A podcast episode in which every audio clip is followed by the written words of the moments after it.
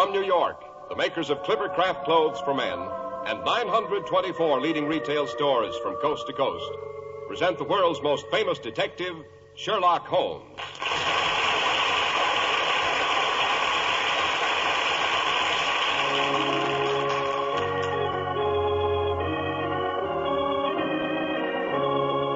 Our stories are based upon the character of Sherlock Holmes, created by Sir Arthur Conan Doyle. Sherlock Holmes is portrayed by John Stanley, Dr. Watson by Alfred Shirley, and the dramatizations are by Edith Meiser. Well, here we are once again on the threshold of Dr. Watson's study. We find Mr. Holmes' genial biographer strutting up and down in front of his fireplace. Evening, Doctor. You look fit. The Christmas festivities don't seem to have got you down. I am fit, Mr. Harris, very fit. Better than that, I'm rather well fitted. Great Scott, man, where are your eyes? Why, Dr. Watson, don't tell me Santa Claus brought you a Clippercraft suit. well, why not? Just because I'm a wee bit uh, venerable doesn't mean I'm antique. I still enjoy making a good impression, don't you know? well, in that suit, it'll be the girls that go when you walk down the street, oh, Doctor. Oh, Mr. But seriously now, Doctor, suppose you tell us what tonight's story is to be about. Well, tonight I thought I'd relate how Holmes and I spent New Year's Eve off the Scilly Isles. The Scilly Isles? That sounds appropriate, Doctor. The name of these particular islands is spelled S-C-I-L-L-Y. They are located roughly a hundred miles southwest of Land's End, Mr. Harris. Oh, what in the world were you doing there on New Year's Eve? Trying to prevent a great maritime catastrophe. You remember what happened to the Titanic? You know what happened to the Lusitania? Well, the lives of those on the ocean liner Gigantic were in even greater danger when Holmes and I went over the side on New Year's Eve in the year 1912. Uh, oh, but good heavens. there I go getting ahead of myself again. Suppose I fix us a Tom and Jerry while you tell our listeners how to start the year right in a Clippercraft clothes. Fair enough, Dr. Watson. Millions of men, like you, will start the new year in a smart new Clippercraft suit and overcoat. Yes, today more men than ever before wear Clippercraft clothes. For we've sold more Clippercraft clothes than ever before in our entire history. There's a reason, of course. The wise old American public, with its eye for value, has pronounced Clippercraft the most remarkable clothing buys they've ever seen. The reason for these amazing values is the sensational Clippercraft plan concentrating the buying power of 924 of the nation's leading stores from coast to coast. It accounts for tremendous savings in manufacturing and distribution costs. That's why truly fine Clippercraft suits are only 40 and $45. Why Clippercraft top coats and overcoats are only $40 and sport jackets only $26.50. Clippercraft values are downright amazing. Compare them with clothes selling for many dollars more.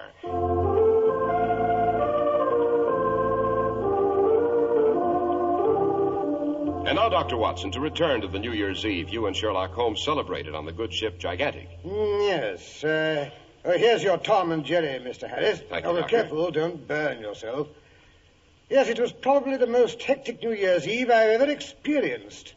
Nothing is as terrifying to a seafaring man as the thought of fire aboard ship, the panic, the isolation. Oh, but that's neither here nor there. Yes, let me see. It was the last day of the year 1912. Its inception was sufficiently placid, I must say. A light snow was falling as Holmes and I seated ourselves on either side of a well-filled breakfast table. The flames of our sea coal fire reflected themselves cheerfully in the generous coffee pot. The whole house was filled with the pleasant aroma of the stuffing Mrs. Hudson was preparing for our New Year's goose. Suddenly there came a frantic jangle at the front door bell. No, definitely no. No what, Holmes? Whoever it is that's pulling our front doorbell out by the roots and whatever his problem is, I'm definitely not interested. Yes, Watson, being the world's greatest consulting detective has its disadvantages. People always manage to get into difficulties at the most inopportune moments. Yes, you should try being a doctor, Holmes. No female since Eve has ever decided to become a mother at a convenient time. Oh, come in, confound it. Mr. Holmes? Mr. Sherlock Holmes? Naturally. Whatever your problem is, I warn you it'll have to wait till after the holidays. But it can't wait, Mr. Holmes. Close to 2,000 lives are at stake. I pray to heaven you'll be able to reach them before it's too late. Reach whom? Where? And what is this disaster you anticipate with such trepidation? The steamship Gigantic, Mr. Holmes. She should be somewhere off the Scilly Isles by midnight. We've been reliably informed that an attempt will be made to set fire to her at that time. If successful, it'll be the greatest disaster in all maritime history. Yes, in that case, I suppose I shall have to forego the little celebration I'd planned for this evening. Have to? Well, really, Holmes, you are a cold-blooded fish. Oh, I'm sorry. I don't believe you've met my colleague, Dr. Watson. Mr. Uh... Uh, Pembroke. Reginald Pembroke. How do you do, sir? I'm chairman of the board of Floyd's, the famous insurance company. Oh, then your desire to prevent this uh, disaster isn't entirely humanitarian. Not entirely, but neither is it altogether mercenary. There's more at stake than the lives of the passengers on board the Gigantic. If she goes down, the financial stability of the British Empire goes with her. Interesting, eh, Watson? Continue, Mr. Pembroke. You may not be aware, Mr. Holmes, that during this past year there have been a terrifying number of marine catastrophes. Uh, Holmes knows everything, Mr. Pembroke. I'm quite cognizant of the fact that quite a few of the newest and fastest British liners have been destroyed at sea by fire, storm, and uh, accident. Ah, they weren't accidents, Mr. Holmes, I assure you. Quite. The Egyptian Star was destroyed by fire in the Persian Gulf. 800 lives lost. The Lord Nelson disappeared in a typhoon in the Indian Ocean. No survivors. The Southern Cross exploded and sank off the coast of Brazil. 1,200 casualties. The Wellington, the Lady Jane Grey, and the El Dorado all caught fire in different parts of the Pacific. Total deaths, over 2,000. The greatest disaster was last April when the Titanic ran into an iceberg with a loss of over 1,500 souls. The public's becoming panicky about traveling on British ships.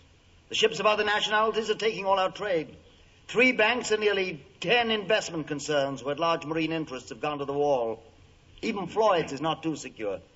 But that is not the most serious aspect of the situation. Really? Good Lord, don't tell me there's worse to come. Much worse, Dr. Watson. Those ships disappeared in many parts of the world. They were sunk by diverse methods. One factor, however, was the same in each disaster. And that was? The cargo carried by each ship was gold. English gold. Oh. If it ever became known how much British bullion lies at the bottom of the seven seas, British credit would be badly crippled. As a matter of fact, the Bank of England has been forced to import a large shipment of gold from Canada. And it's on the gigantic. Good Lord, no wonder you're upset. The whole economic structure of the British Empire is at stake, Mr. Holmes. Nothing must happen to the gigantic. What makes you think anything will? A cable was sent shortly after the gigantic left Queenstown. She makes a stop in Ireland on her eastbound voyage, you know. She sailed shortly before dawn this morning. The gangplanks have been drawn in, the last line have been cast off, and the great propellers have begun to churn. Suddenly, the dockmaster noticed someone sliding down the ship's side on a rope.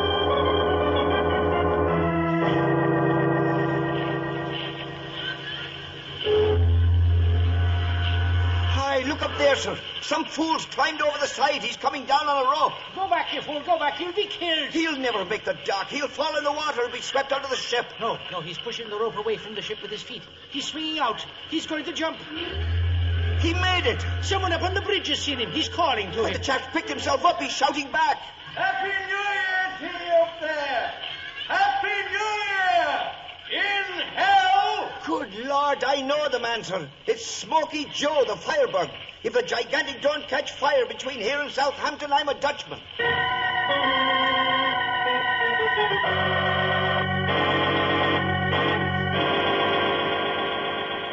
Smoky Joe. Seems to me we've heard of him before, eh, Watson? Not merely as an expert arsonist, but a dangerous pyromaniac as well. They caught him, I hope, Mr. Pembroke. No, no, Mr. Holmes. Unfortunately, he was too quick for them. He crawled down a ladder and disappeared among the pilings under the docks. So, the Gigantic is headed for Southampton with a nice bit of Joe's handiwork aboard. You think it's a firebomb, eh, Holmes? Not necessarily, Watson. There are many ingenious ways of starting a fire, you know. Whoever hired Joe would prefer to have it happen well out to sea, I imagine. Our thought exactly, Mr. Holmes. We've wirelessed Captain Brooks to make a search, of course, but on a ship the size of the Gigantic, it's like looking for a needle in a haystack. You are our one hope, Mr. Holmes.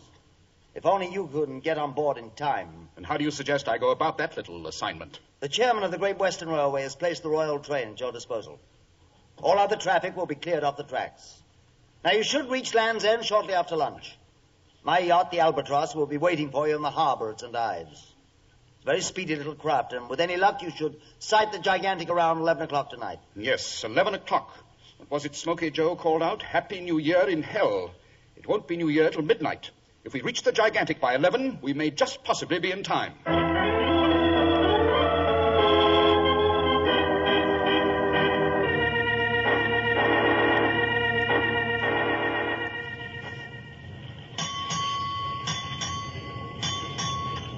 Six bells. It's 11 o'clock.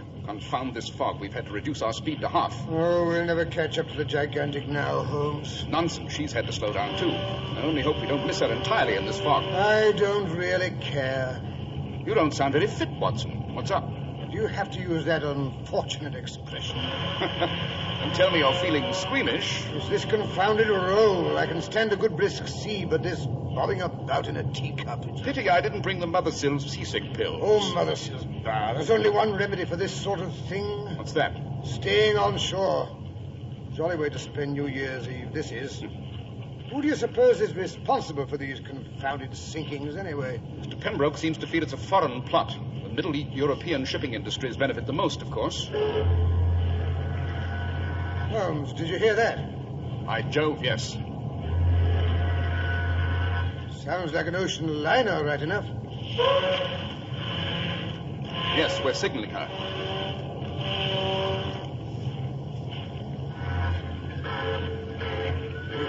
Scott, there she is, the gigantic looming out of the fog. Looks like a mountain coming at us. You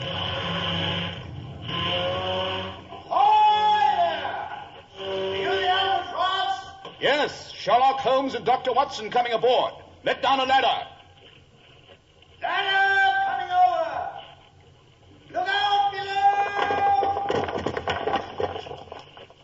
Here's the ladder, Watson.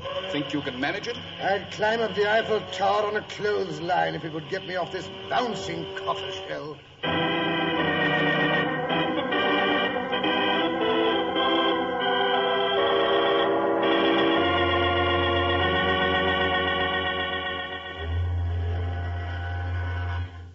Quite an impressive array of instruments you have up here on the bridge, Captain Brooks. Yes, Mr. Holmes. On the Gigantic, we have the latest of everything. And none of it's any real use in case of fire. I'd sooner face a typhoon or a shipwreck, or a mutiny even, dod rat it, than a fire on board ship. But surely a ship this size should be fairly fireproof. That's what you might think, Dr. Watson. But there are three factors that make a fire on a luxury liner dangerous. First, there's all the confounded ornamental woodwork that's used in a passenger construction. Second, there's the fact that once a fire gets a firm hold, it's fed by drafts that rush through the ventilating system. And third, there is the element of panic. Nothing makes people behave more like wild beasts quicker than the cry of fire. In case of fire, you have, of course, an alarm system. Oh, we have the old-fashioned system of bells, and also something rather recent. The Gigantic is one of the first ships to install it. You see that glass case over there, gentlemen? Oh, the one with a lot of tubes entering from below. Looks rather like a giant honeycomb, eh, Holmes? Each of those tubes leads to a separate compartment of the ship. The instant a fire breaks out anywhere, smoke is immediately drawn up into the glass case. Uh, I've stationed a sailor to watch that case. Believe me, gentlemen, the first wisp of smoke, we shall know it. Yes, undoubtedly very helpful, Captain Brooks, in the case of an ordinary conflagration. I assure you, a fire set by Smoky Joe is not ordinary. He's a master arsonist. Ten seconds after one of his fires breaks out, you're dealing with a raging inferno. Confound it, they tell me the man deserted the ship at Queenstown. That news this morning. Well, that's more than 18 hours ago. If he'd set fire, it, it seems to me that we'd be in flames by this time. Not necessarily. There are many methods by which a fire can be made to break out long after the pyromaniac has left the scene of his crime. You say you found no time bombs, no inflammable acids. No, Mr. Holmes. Ever since I received word that we were in danger, I've had my men searching high and low. They found nothing, absolutely nothing. It's been a systematic search, I promise you. Yes, but you've drawn a blank. That's what comes of using system instead of brains and initiative. Oh? And how do you propose to locate whatever it is we can't find? By using a little logic. Hmm. I shall credit Smoky Joe with having the intelligence to place his fire starting device in the place where it'll do the most damage. The man's no amateur, Captain. He knows his business. Then I shall investigate that place and remove his handiwork. Holmes, you're bragging again. Not at all, my dear Watson. I think I may promise I shall have discovered the menace inside of half an hour. I only hope Joe's little device doesn't do its nasty job before then. Half an hour. It's now 11.30 exactly. Do you think you can solve this problem by midnight? Yes, Captain. With any luck, I think I can promise you a placid and uneventful new year. Captain Brooks. Yes, Mr. Brown. What seems to be the trouble? The wireless engineer, sir, wishes to report that something's wrong with his apparatus. Both the sending and receiving equipment have suddenly gone out of commission. I don't like that. What does he think is the Pardon matter? me, Captain. Can you come here a minute? Excuse me a moment, gentlemen. The wheelsman is calling me.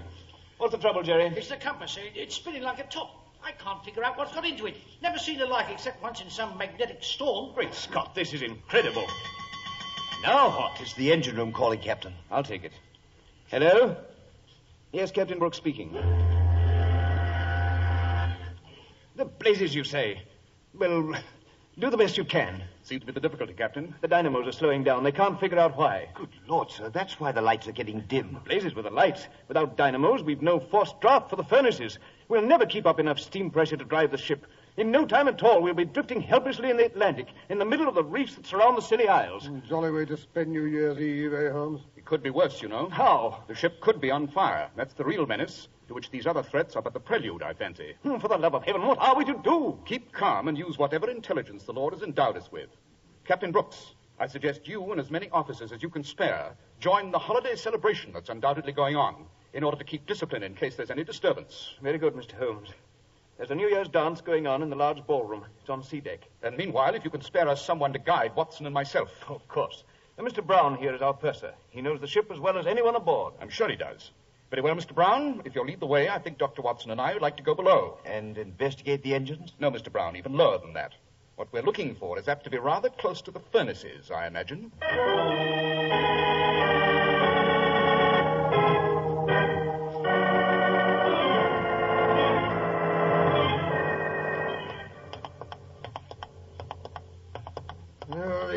Stairs that go round and round to make me dizzy.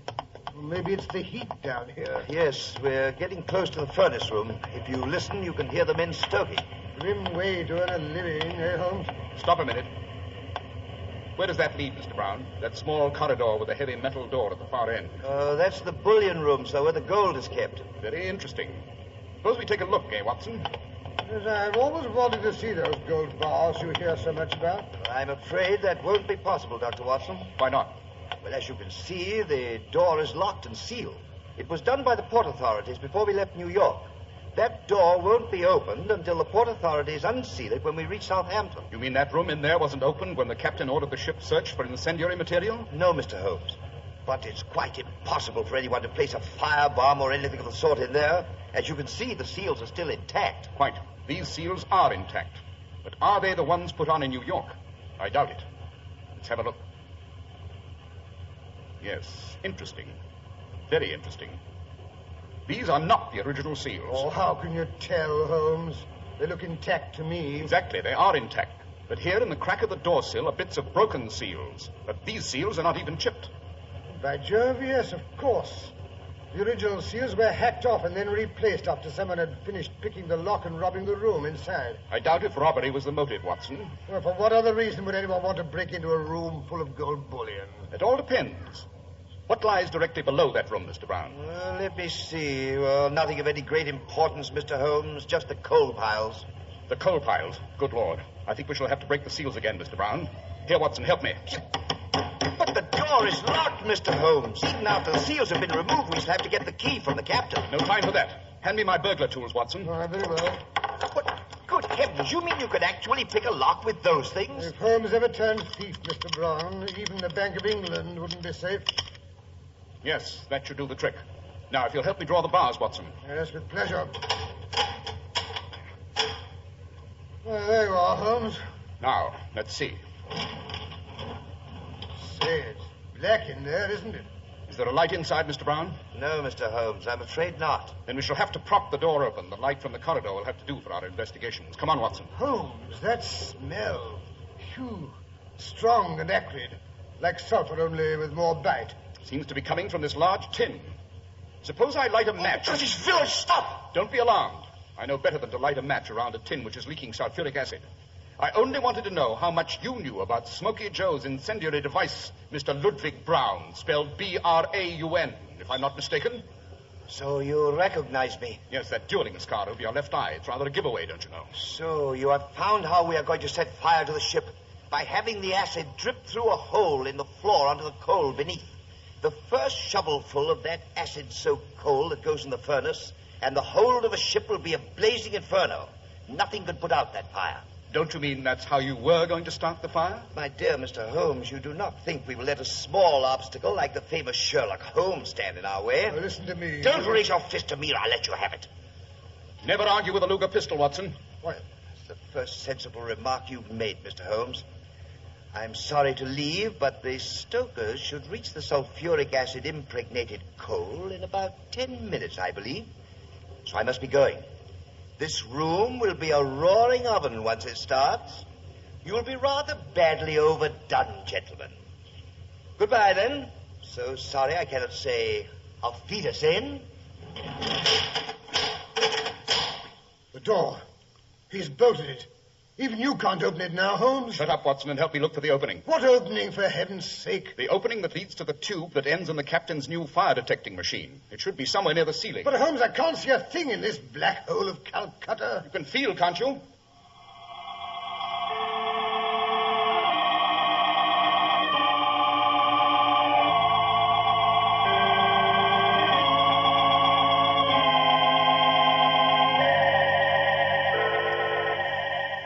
Not a thing, Holmes.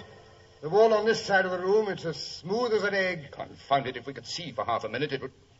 Hello, I've got something. Yes? Yes, a small grating here in the upper corner. This must be it. Now, if we can make a smudge of some sort. Watson, bring me a piece of paper. Paper. Where would I find a piece of paper? Then bring me anything I can burn. A bit of cloth, a piece of. Yes, by Jove, rope. Bring me a piece of the rope that's tied around one of the boxes that contain the bullion. Very well, if I can find a box that. Oh, Now what? I found it. Confound it. The, the knots are tied so tight I Blazes with knots. Cut the rope, Watson. Use your pocket knife. Oh, very well. There you oh, are, Holmes. It's a short length, I'm afraid. I only want enough for a smudge. Nothing like a bit of hempen rope to. Holmes, for heaven's sake, you're not going to set a match to that thing in here. There'll be an explosion. Have to take the chance, Watson. With any luck, the sulfuric acid fumes won't be too concentrated up here near the ceiling. Well, here goes. One, two. Now, if we can persuade the rope to smolder. Yes, there she goes. Certainly makes plenty of smoke, eh, Holmes? The important thing is being drawn up through the grating. How long before they come to investigate, do you suppose? It all depends on the mental acumen of the sailor who's watching that fire detecting machine. Well, let's hope he's brighter than he looks. It may be my imagination, but it seems to me I can feel the metal flooring under my feet beginning to get hot.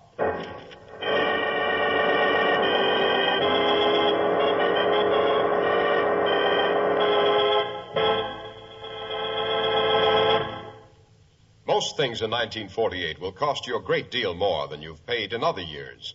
That's why it's sensational news to know that you can get Clippercraft suits in 1948 for only 40 and 45 dollars. Clippercraft top coats and overcoats for only 40 dollars and sport jackets for only 26.50. And isn't it as good a time as any to decide to get the most for your money? You've every right to expect long wear, correct styling, good taste, comfort, and perfect fit. And you get all these to an astounding degree in Clippercraft clothes. And you get them at incredibly modest prices. It's, of course, American production genius applied to the making of fine clothes that does the trick. It's the unique Clippercraft plan, concentrating the buying power of 924 of the nation's leading independent stores from coast to coast. You get the benefit of this plan at your own locally owned store, the store you can trust. Selling expensive clothes at inexpensive low prices at the nation's finest independent stores is the great big idea behind the Clippercraft plan. That's why men who know insist on Clippercraft clothes. So be sure to visit the Clippercraft store in your city. These leading stores in the metropolitan area are proud to add their names to Clippercraft in your suit, top coat, and overcoat. In Manhattan, Saks 34th, Broadway at 34th, John Wanamaker Men's Stores, Broadway at 8th and 67 Liberty Street. In Brooklyn, Abraham and Straus. In Newark, New Jersey, Boulevard Men's Shop, Kresge, Newark. And in Jamaica, the B&B Clothes Shop, 16408 Jamaica Avenue.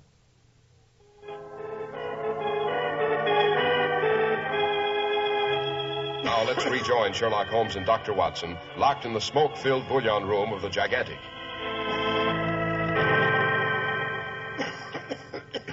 Good Lord. How long did it take for them to get us out of here. That smoke's suffocating. Calm yourself, Watson. It can't be more than three minutes since we lit this smudge. Yes, I can hear someone running down the iron staircase. I can't hear a blasted thing. How do you... Hello! Hello in there! Get us out! We're in here. Open the door! Oh, oh, what a relief. How in thunder did you two get locked in here? What's all the smoke? No time for explanations, Captain. Stop them stoking the furnaces. Flood the coal piles with water. They've been soaked with sulfuric acid. Good Lord. Blanchard! Gates! Stop the firing! Stop the pumps in the engine room! Well, that's that, Holmes. What do you suppose has become of that dastardly purser? We'll let Captain Brooks take care of him, Watson. Unless I'm very much mistaken, Mr. Brown is going to wish he'd never gone to sea. Well, come along. Let's go upstairs and join the festivities. I think we rate a bottle of champagne. Well, to blazes with the champagne, I need a double brandy.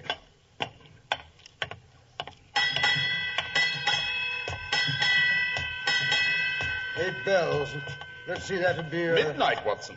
Happy New Year, old fellow. Happy New Year, Holmes, and many of them. But uh, don't you think you could manage to have them not quite so hair raising? And have you getting fat and lethargic? You know, that would be unhealthy. Not to say boring. Oh, so now it's for my sake we indulge in all these horrendous escapades, eh? Fine bit of logic, that is. Elementary, my dear Watson. Elementary. But here's the ballroom. Suppose we join the party. Sign, my dear.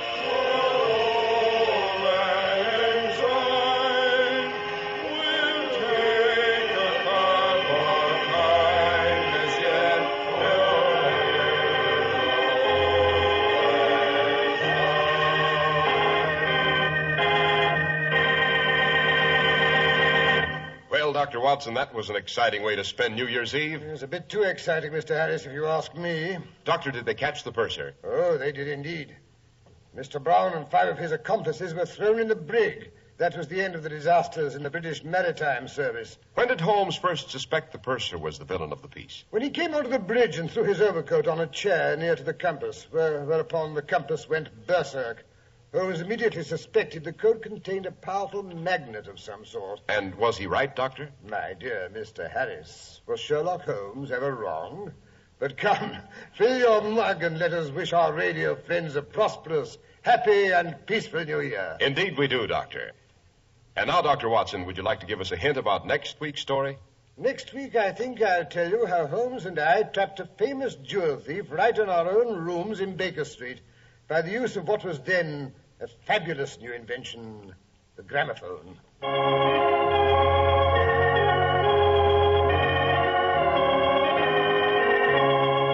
The makers of Clippercraft clothes and 924 leading stores from coast to coast have brought you another in the new series of broadcasts featuring the world's most famous detective, Sherlock Holmes.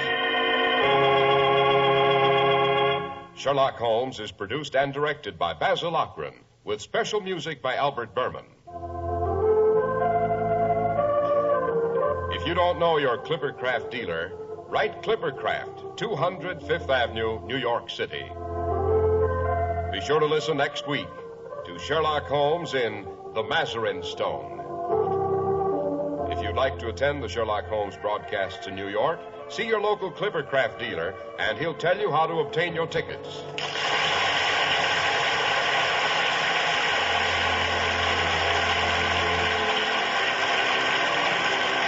This is Speaking for Clippercraft for Men, wishing you a happy and prosperous new year from all of us at Clippercraft. This is the world's largest network serving more than 450 radio stations and mutual broadcasting systems.